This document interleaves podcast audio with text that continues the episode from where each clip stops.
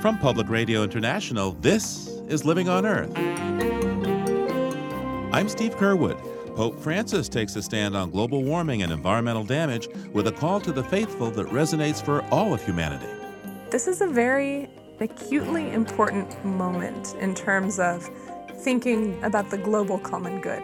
Not just about nationalities, but about what it means to be human on a changing planet and what, what role we bear in that.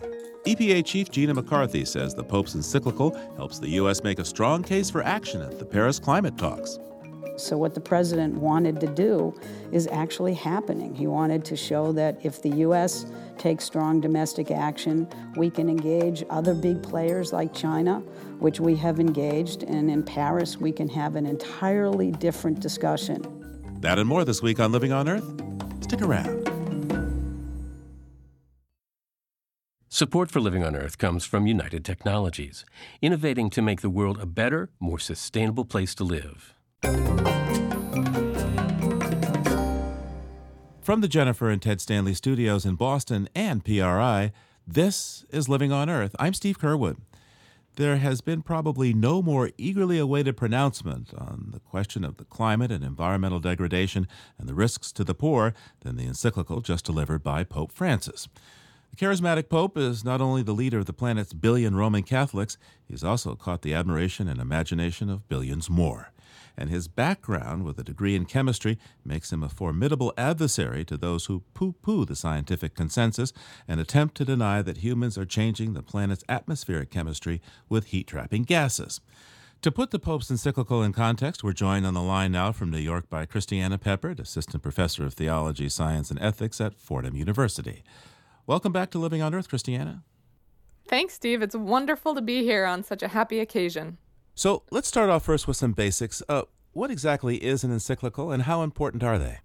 An encyclical is an authoritative teaching document issued by a pope that addresses issues of faith and morality, generally having to do with issues that are coming up in contemporary life. To the question of how important encyclicals are, they're really, really important. They're among the most authoritative teachings that the Catholic Church has. And they're meant to be guidelines, sets of moral guidelines, frameworks, paradigms, reference documents to guide Catholics and bishops and people of goodwill in thinking about matters of common concern. The headlines on this encyclical have focused on the warming climate and the Pope's call for the phase out of fossil fuels. But before we get to some specifics, let's talk about the Pope's overall approach here. This encyclical opens by calling for a new and universal solidarity among humans. What's he talking about? Right. That's a vast idea that uh, sounds like it might have something to do with the climate, and it does. But you're absolutely right that it's not just a climate encyclical. This is, as I see it, a real salvo from the Pope to all of humanity, asking for universal solidarity on issues of common concern, and especially on the question of the earth, or in theological language, creation. He leads with the fact that the planet is falling into a state of disrepair. People are deeply mired in poverty, and this represents a failure of human responsibility. So, his invitation is to a renewed, transformative form of responsibility and global solidarity with one another involving care for the earth as our common home. So that's that's part of why the document is subtitled on the care of our common home. Now, what kind of relationship is the Pope calling for humans to have with nature, what he calls creation? Yeah, you know, this document is really fascinating because it draws on established Catholic social teaching on the environment, some ideas that really got going with Pope John Paul II and Pope Benedict XVI, but at the heart of this document is relationships. So I would say that far more than being a policy white paper or a political précis on how various international environmental negotiations ought to proceed. It's a document on ethics, it's a document of moral vision, and it's calling for a kind of transformation in the way we regard our relationships between humans and God, humans and each other, and humans and the planet. And the Pope's diagnosis is that there are real spiritual malaises as well as structural impediments to the right functioning of those relationships at present. The Pope says the church has interpreted humans as having dominion over the planet. And that dominion has too often been lived out as domination. Christians and church history who have done this are wrong. We need to get back to a better and more accurate interpretation. And here's what that would look like. So, in this, he seems very concerned about environmental refugees. What do you think motivated that? I think the Pope sees a lot of the dynamics of environmental degradation globally as driven by economic structures of profit and a focus on economic development and growth that is not accountable to the limitations of what the planet can absorb, and it is not accountable to the burdens that are carried by people living in poverty. So, you know, as a pope who comes from South America, who spent time in slums, who has written extensively about the lives of the poor and problems of neocolonialism, and who has had critiques, frankly, of what he has called the deified market, making the market into something like an idol or a god. He's uh, very concerned with the fact that people no longer have homes literally and metaphorically. So environmental refugees, you know, that's that's a huge problem for people displaced by say large dams or rapid desertification, but it's also a spiritual problem in as he writes everyone needs a home and is entitled to a home. Let's talk about his economics. How radical is his vision? Sounds like he's calling for revolution in this document.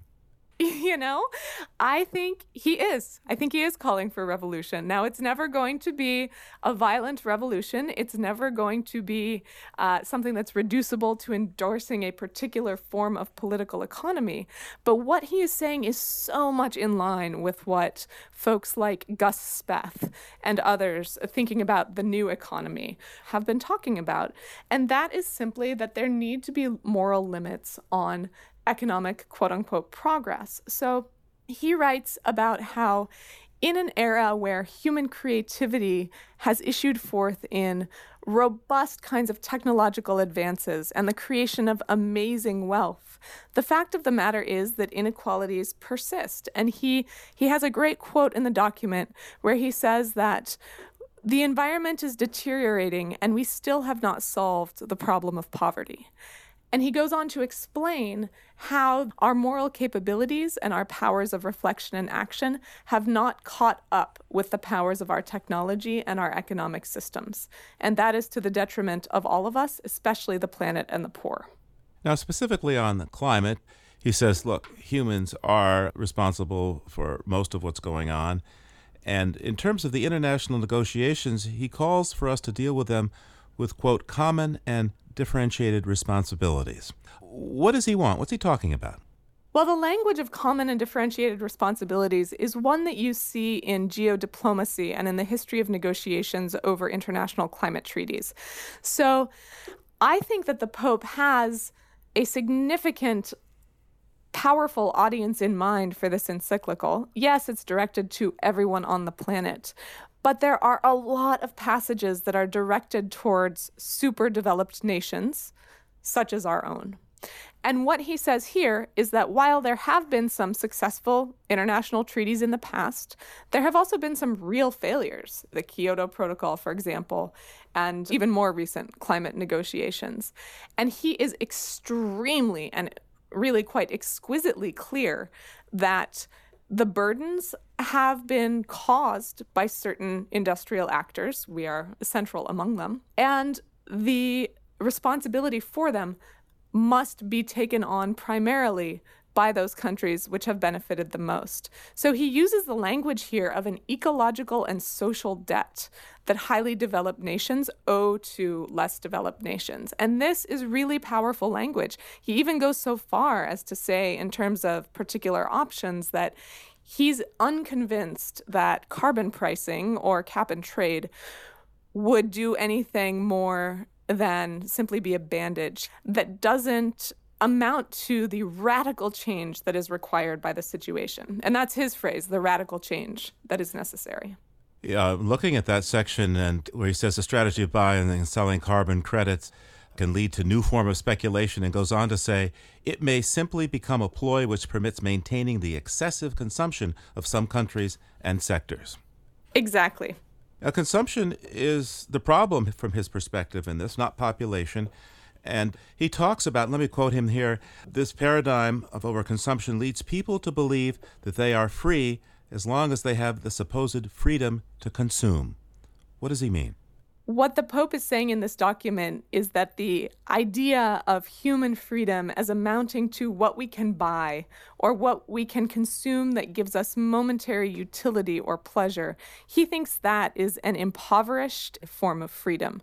He talks about the need for an authentic human freedom that means, for example, that all people have basically livable standards of life, including, he talks about in paragraph 30, one of my particular interests, the right to clean water and various other fundamental issues that undergird the right to a life with dignity.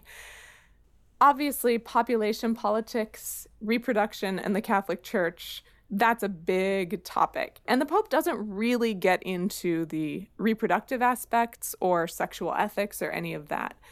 What he says, and frankly, I think he's right, at least on this part, is that we can't merely think about the environmental crisis as a problem of sheer numbers. That's just flat footed yes, people impact the planet. So logically, it would make sense that more people would impact the planet more. But he rightly points out that there are certain sectors of humanity, you know, I'm among them, you're among them, the listeners on the show are among them, who consume so much more than our fair share that we really need to take a look at our own mentalities of consumption and the spiritual malaise that accompanies them. So, Christiana, what happens next? If this is a letter to the world's Catholic bishops, what do they do with it? That's a great question. And in a sense, that is the question that everyone wants to know.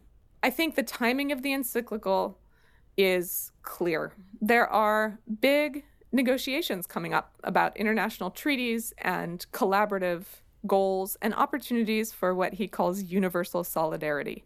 So I think next steps are to really think hard and with humility about how we as a nation individuals and our representatives can move forward in participating in a more just and inclusive world. But then there are questions at the individual level or for bishops or priests or parishes. You know, I, I'm not as involved in those aspects of things. I'm more on the ethics and scholarship side. But as a professor and as someone who has been very struck by the powerful analyses in this document, my hope is actually that people sit down with it and read it, even if it's bit by bit or little by little, all 246 paragraphs, not with the idea that it needs to be analyzed and that it provides a specific roadmap of who to vote for. It doesn't. But to read it as a document of contemplation and to try to see with the eyes of poetry and beauty and ethics what the Pope might be asking of us and what various ways of living that out might be. You know, not everyone's going to agree with everything in there, but the document really is an invitation and a set of principles for moral reflection. Ever the pastor, Pope Francis. Christiana Peppard is an assistant professor of theology, science, and ethics at Fordham University. Christiana, thanks so much for taking the time with us today. Thank you for having me, Steve.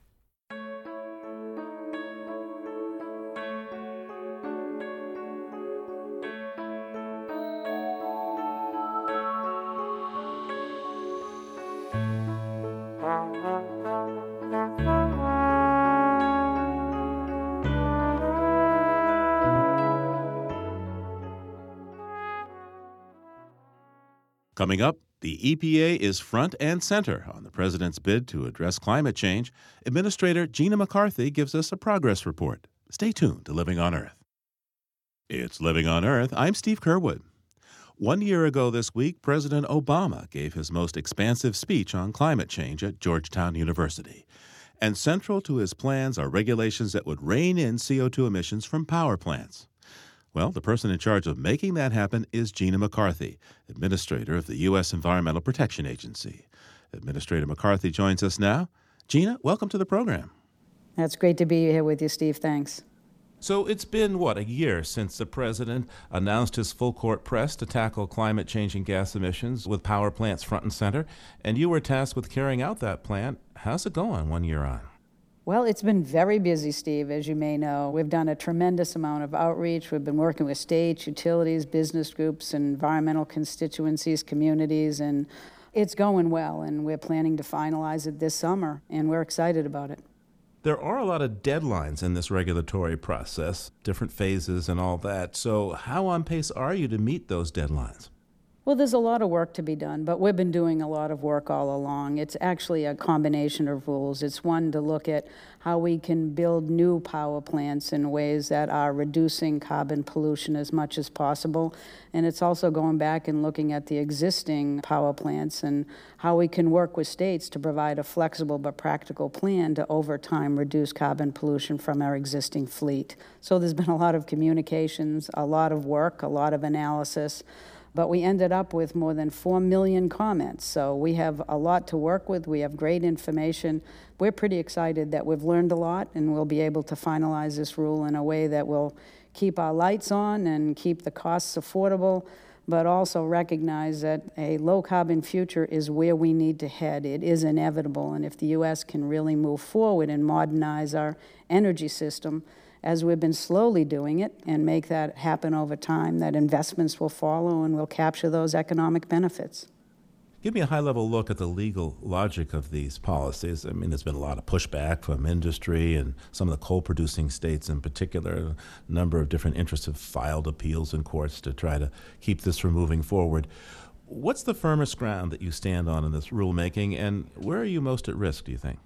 Well, I think the good thing about this rulemaking is that we're operating it under the Clean Air Act, and EPA's been enormously successful in utilizing the Clean Air Act to provide significant public health protections, but also do it in a way that continued to allow our economy to grow. We're going to use that same system here. So we feel that we're on solid legal ground. The president knows uh, that we've been granted the authority to do this rule. The Supreme Court's spoken three times to us to let us know that carbon pollution is something we need to think about under the Clean Air Act, and so we're going to make sure to get this done in a way that's legally solid, but also a way in which we can continue to work with states to, to bring the kind of protections that people are looking for. Steve, I don't pretend that this is going to be easy. It's been a challenge, but it's been a challenge that we and states and utilities have been working on. And we've done it with every pollution standard we've ever done. And carbon's the one that's left, and we're going to do it well. We've proposed it in a way that's flexible, and we'll get this over the finish line. So, what's it like to deal with Congress? Your predecessor joked that she deserved her own parking space up on Capitol Hill since the Republican led House was constantly calling her up for hearings. And then, of course, the Hill was slow to confirm you, and they still seem reluctant to rein in climate change gases. In fact, some would defund your agency. They, they want to put you out of a job. What's it like to work with those folks? Well, I think I, I, do pretty well in my work with Congress. I respect that they have jobs to do, and I think the most important thing that I've tried to do is make sure that I engage with them on the actions that were taken in a way that assures them I'm looking at a full range of considerations. You know, the president knows that action on climate change is an imperative. It's our moral responsibility as well as an opportunity to turn a challenge into a real economic opportunity for this country. So as long as I can continue to go up there and defend uh, rules and decisions that I feel are solid under the law, as well as you know, provide American families clean air to breathe, good places to live, clean water, and now a safer future. I'm a happy camper, and I'll keep going up there anytime they offer, and the conversations will continue, I'm sure. Now, uh, we noticed that your agency has announced a series of other initiatives aimed at curbing greenhouse gas emissions. Talk to me a bit about the rules regarding big trucks and airplanes. Yeah, the big trucks, we call them heavy duty vehicles. That is some rulemaking that we are actually soon to be announcing as a proposal. I'm pretty excited about it because these trucks produce a lot of emissions and a lot of carbon. And so there's real opportunities for reducing carbon pollution, but doing it in a way where we're delivering much more fuel efficient vehicles. So if we're transporting a lot of products on the road in trucks, we can look forward to a future where the where our customers will pay less for those products because we'll be using less energy to deliver them and save lots of money. We're looking at methane emissions upstream in the oil and gas development sector so that we can figure out how to capture those because it's tremendous opportunity for more cost-effective operations. Every time you leak methane, you're leaking a product, so there's great opportunities there. And I think you know we recently put out a advance notice of proposed rulemaking and a proposed endangerment finding on aircrafts, on large aircraft that's an opportunity for us to work in an international context to take a look at what the world thinks about reducing carbon pollution and what the U.S.'s obligation would be under those international agreements if and when they come forward. You don't suppose there'd be any flap over that, do you?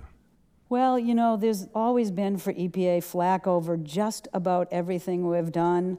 But honestly, we've proven skeptics wrong each and every time, and we're going to keep doing that because we're going to keep our public health and environmental protection mission alive here at this agency, and we're going to be facing up to the challenges and making decisions based on science facts and based on our ability to keep the economy moving forward, and we think we'll do just fine. So, come uh, the late fall, early winter, a big climate negotiation session in Paris. But first, let me ask you What's your take on what Pope Francis is saying about the necessity to address climate disruption? Well, there's a lot of alignment between what the Pope is saying and what the President has announced when he put out his climate action plan a few years ago. And that is that we have a moral responsibility to protect our natural resources. Most of us are very excited about the Pope's encyclical. We have been hearing from and working with folks of all faiths who are concerned about climate change, concerned about what it does for God's creation, and working with us to identify opportunities to talk to people of all faiths about what they can do as individuals and, and what the president hopes to do uh, in this country to both drive domestic carbon pollution down, but really, equally importantly, to use that as an opportunity to really garner support for the kind of global action that we need to take. And in the meantime, we're working really hard on adaptation with local communities and states to make sure that California has all the tools that we can help it with to get over the droughts, that Texas and its flooding can help uh, protect themselves when the next flood comes, and looking at the wildfires and all other things that we need to do, recognizing that the climate's already changing, but certainly well aware that mitigation can stop that change from becoming even more intolerable than it is today. What's your role been uh, with the uh, interagency task force in advance of the Paris negotiations? Well, we work pretty directly with the Secretary of State, Secretary Kerry, and with his climate envoy, Todd Stern on their international discussions. But frankly, a lot of the emphasis that people are coming to me to talk about has to do with the work that EPA is doing. They see it as really game changing. You know, when EPA stepped forward and announced our Clean Power Plan as part of the President's Climate Action Plan, it really did change the international discussions we have having visitors from all over the world coming in and asking what we're doing. Is this really happening? Can you get this done? And it's wonderful to be able to meet with them and to see that they're paying attention to these issues, they're getting re engaged, and the international community is really sitting up and taking notice. So, what the president wanted to do is actually happening. He wanted to show that if the U.S. takes strong domestic action, we can engage other big players like China which we have engaged. And in Paris, we can have an entirely different discussion and one that we hope will lead to an aggressive strategy moving forward. Administrator McCarthy, there's what, a year and a half left for the Obama administration at this point. What do you hope to achieve in that time, and how do you want people to remember this administration when it comes to the environment? Well, when it comes to the environment, we have a lot of work to do. Climate is clearly number one. It's highest on the president's agenda and mine as well. So we're going to deliver on all of these efforts moving forward. But we have more to do than that. We have an ozone standard that we're relooking at. We did a new clean water rule that's attempting to provide clarity on what waters need to be protected federally and at state levels. Um, and we're going to keep moving forward with a range of current challenges that we're facing and try to leave this agency with the full knowledge that we've done the best we can to follow the science and the law and to ask folks to consider and take reasonable steps as we've always done. And I'm personally hoping that I leave this agency better positioned for the future than it was when I came in here. Gina McCarthy is the administrator of the United States Environmental Protection Agency. Thanks so much for taking the time with us, Administrator. Great to be here, Steve. Thanks.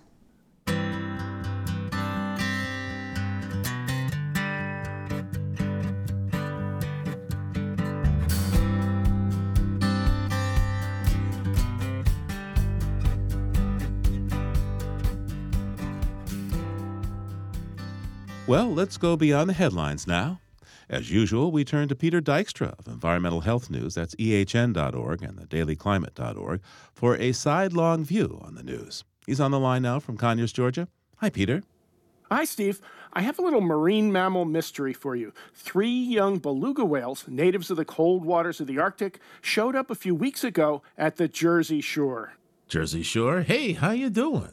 How you doing? They were spotted in May in Narragansett Bay in Rhode Island. These are whales that are almost never spotted off the Atlantic coast of the U.S., and they've since moved farther south, swimming against the conventional wisdom that much marine life is moving north as ocean temperatures rise.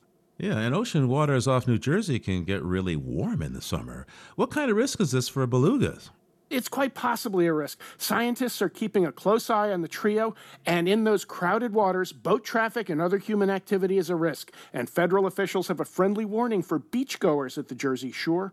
You touch my whales, I bust you under the Marine Mammal Protection Act.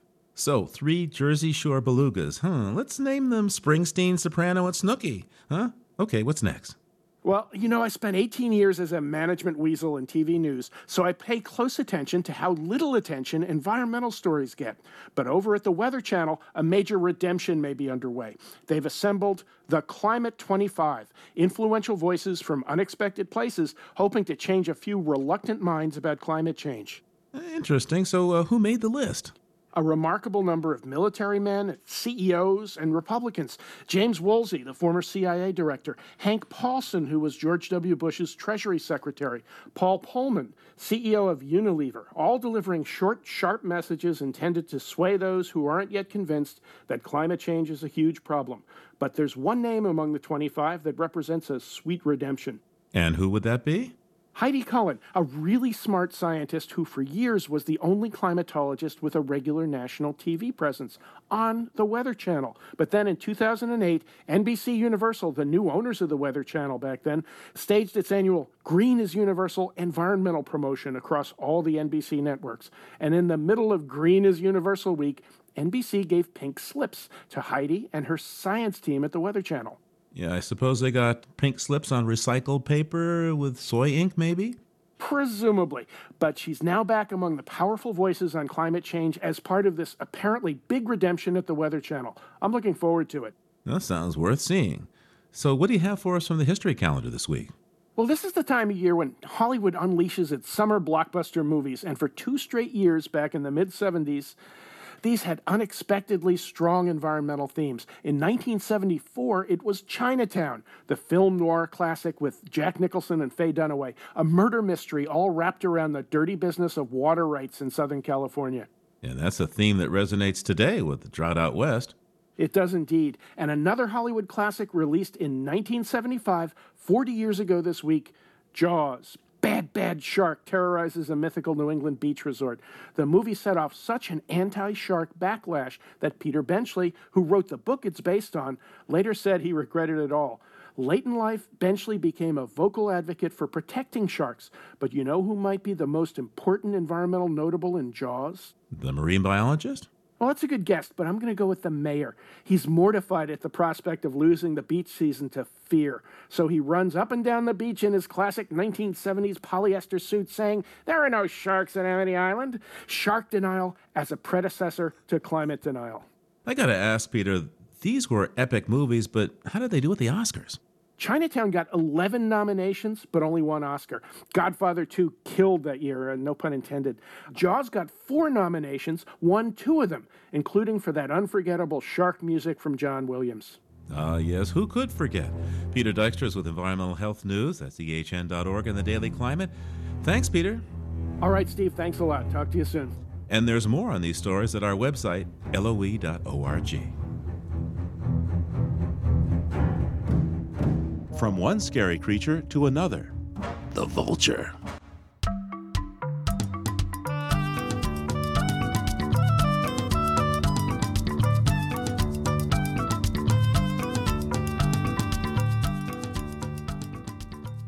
Birds that feast on carrion send shivers down the spine for many of us, even though they perform a beneficial role in recycling organic matter. And as Mary McCann explains in today's BirdNote, there's another useful function that turkey vultures seem able to perform. In the late 1950s, scientist and ornithologist Kenneth Stager set out to answer once and for all a question that had been argued over for decades. Do vultures detect carrion by sight or by smell.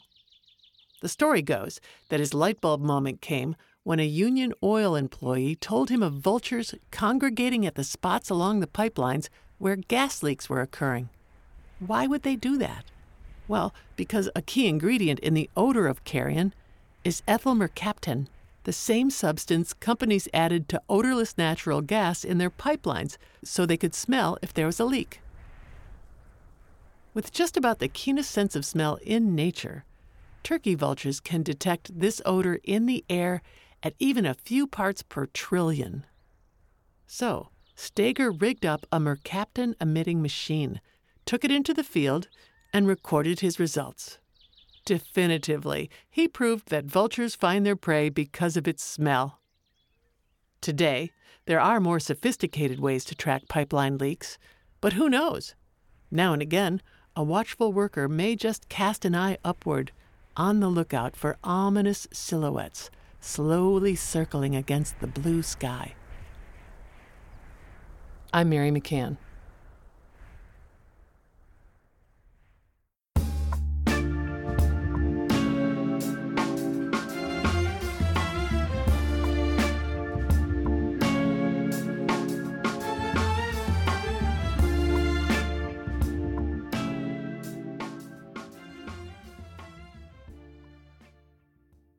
Coming up, a trip to the jungles of Laos in search of one of the rarest animals living on Earth. That's just ahead. Stay tuned. Funding for Living on Earth comes from United Technologies, a provider to the aerospace and building systems industries worldwide.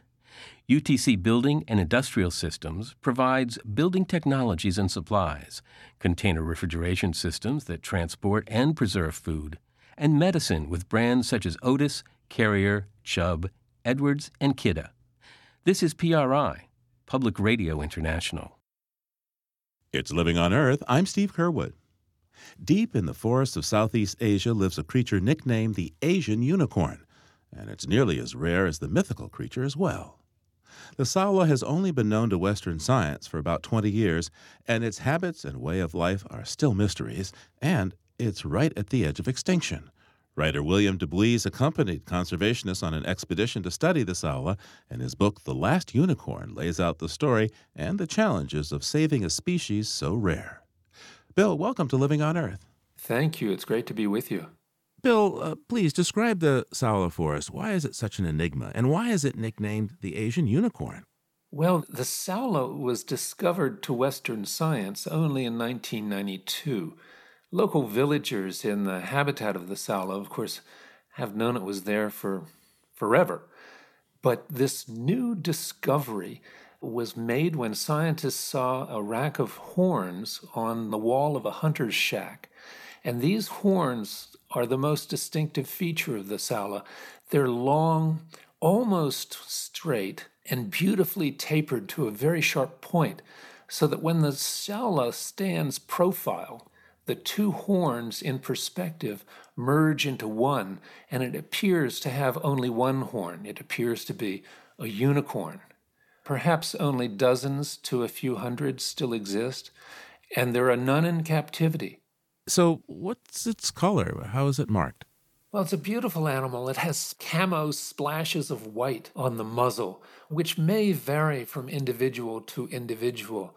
Its body is kind of a brown, almost, and it has stripes of chocolate brown and white and black on its rump, which match perfectly with similar stripes on its tail.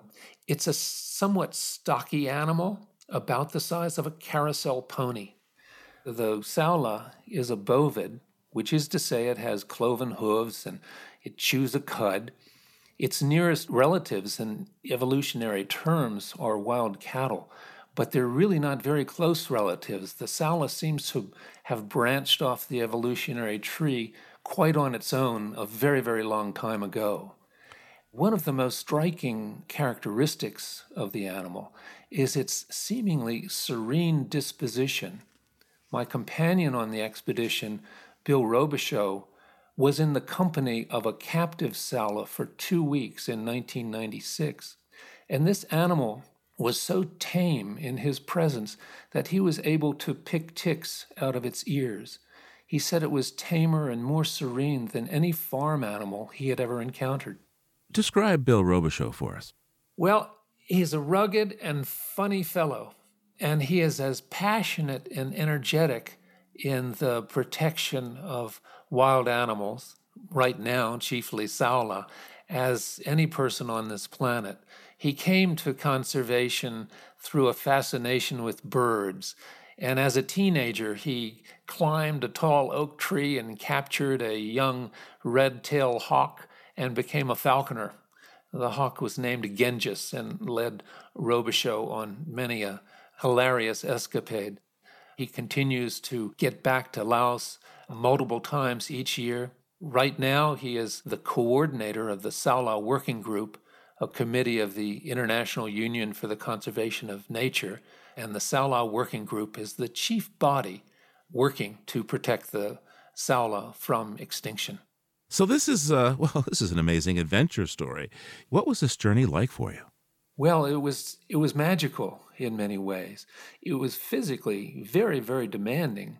The mountains were steep, the canyons were deep, the rivers were very rocky, and some days we were just climbing one waterfall after another. But we found ourselves immersed in a forest of great beauty also, great loss because of the depletion of wildlife from poaching, but the sense of beauty stayed with us all the time. Tell us what it's like there in the forest. What would you hear in the forest? Oh, the, the music of the forest was constantly inspiring and entertaining. The bird calls never ceased.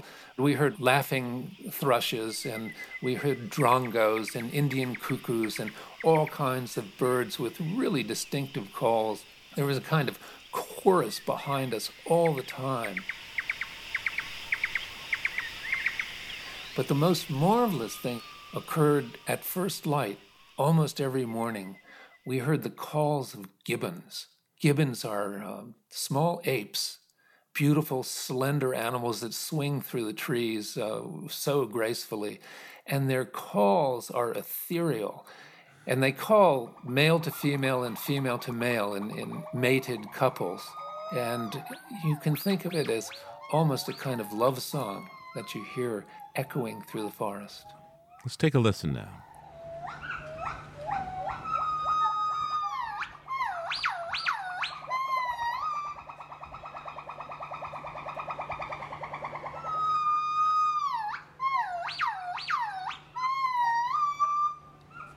Many a morning, I would just lie in my sleeping bag and listen and listen for as long as the gibbons were willing to call. Bill, your book isn't just a rallying cry to save a particular, a single species. It examines the broader cultural and economic pressures in the forests of Southeast Asia. What are those pressures? Well, it's a land undergoing great change. Manufactured goods are filtering into the remote villages deep in the forest. The pressures of poaching are rising year by year as more millions of people in the expanding economies of China and Vietnam and other countries can afford to pay for expensive medicinal cures or what they believe to be cures that use wildlife and wildlife parts.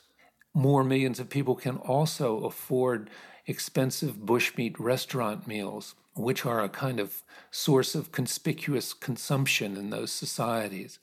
As economies expand, as consumer culture penetrates areas where it never had been before, the pressures on the forest are really intense.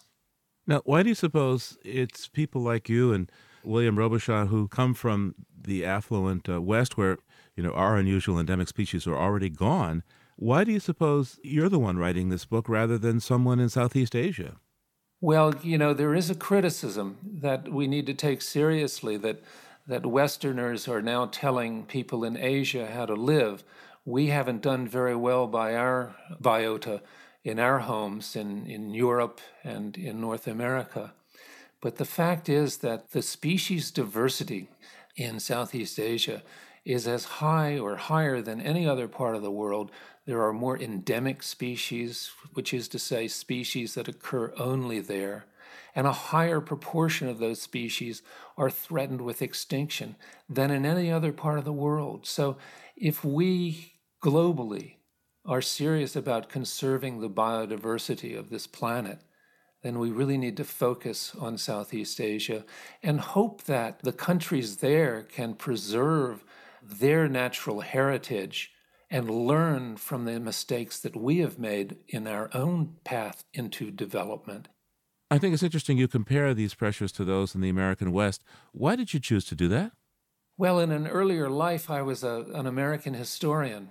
And um, I was struck when I was in Laos with the plight of people who a generation or two ago were nomadic and who have been settled in the same way that Native Americans in the US West were settled on reservations a century and a century and a half ago.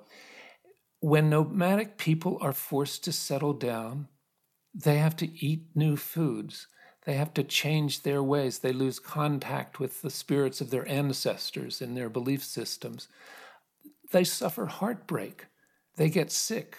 They're more vulnerable to disease. They have to encounter new manufactured goods, and often they have to encounter a whole lot more alcohol than they had had before. And the penetration of alcohol into the society can create all kinds of social functions, as it did on reservations in the US West. So there were big parallels that I was seeing. And one of those parallels as well was the sense that a war on nature was going on. In the 19th century American West, you know, we were losing the beaver from the streams, we were losing bison, the uh, mountain sheep and elk were being decimated, etc. That same kind of loss of wildlife is going on in much of the forests of Asia right now. Bill, how much wildness still can be found in the forests of Laos today? Immense amounts of the forest are still truly wild. And we even found some pockets where the wildlife community was almost wholly intact.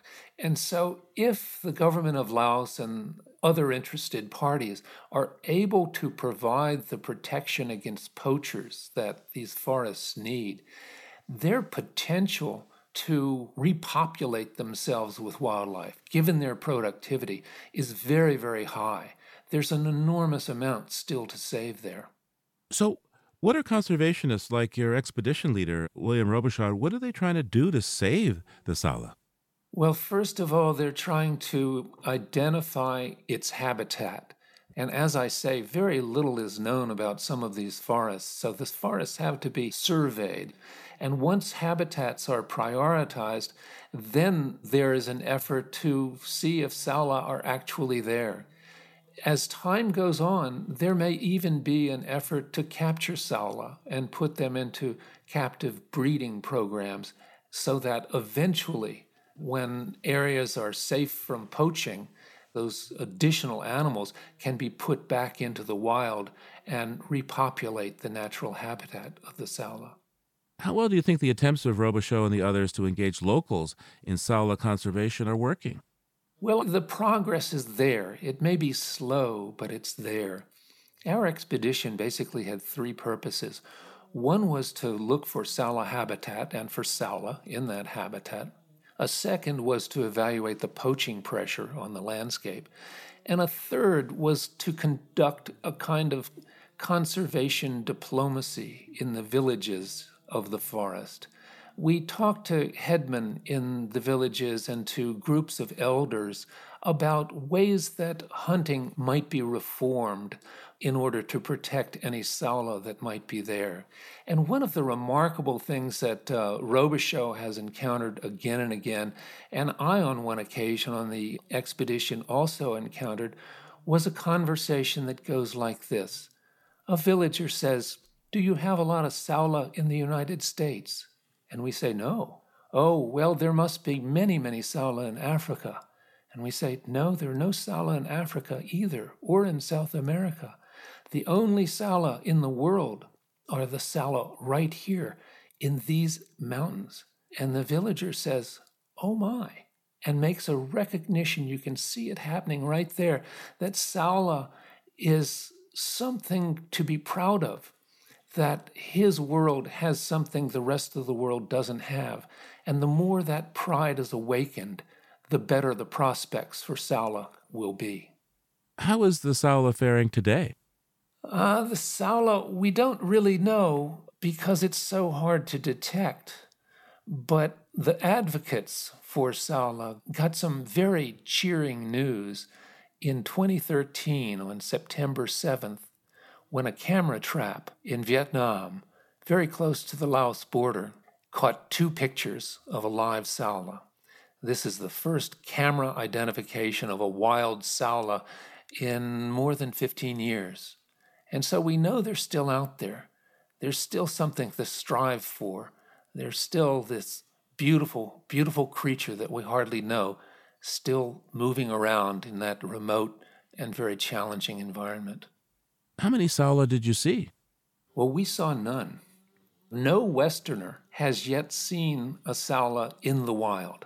And the joke is that saola are so like unicorns and everybody knows that in the Middle Ages, the only people who had an outside chance of seeing a unicorn had to be absolutely pure of heart. And Robichaud and I joked that if that applies also to saola, then we were disqualified from the get go. this is certainly an extraordinary journey. What did it end up meaning for you?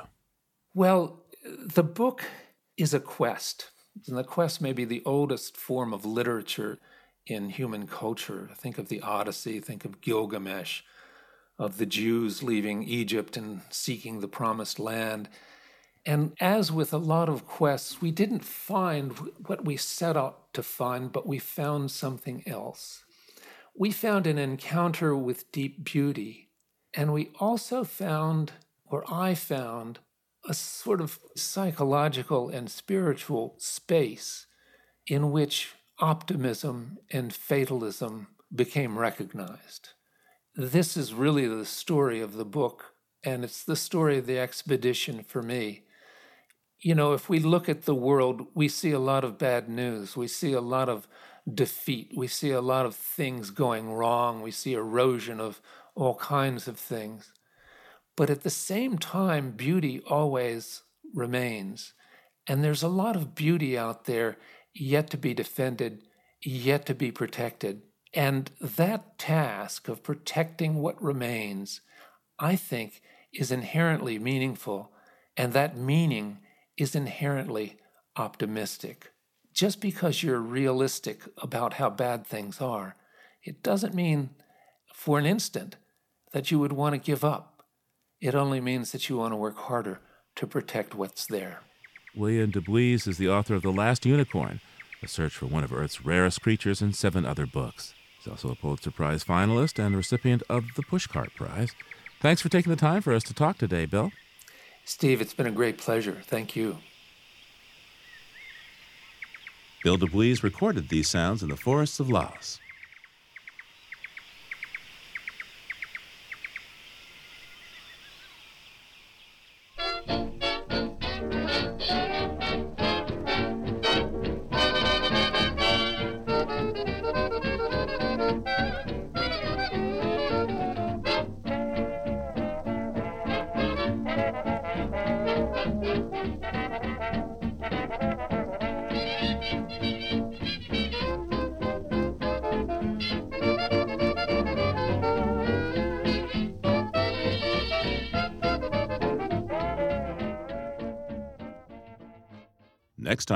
On Earth, humans are changing the world, so birds are changing their tune. What was surprising is if you go higher in elevation on the exact same mountain, the birds low down on the mountain sing different songs than birds higher up on the mountain. Chemicals, noise pollution, and other ways were affecting the birds. That's next time on Living on Earth.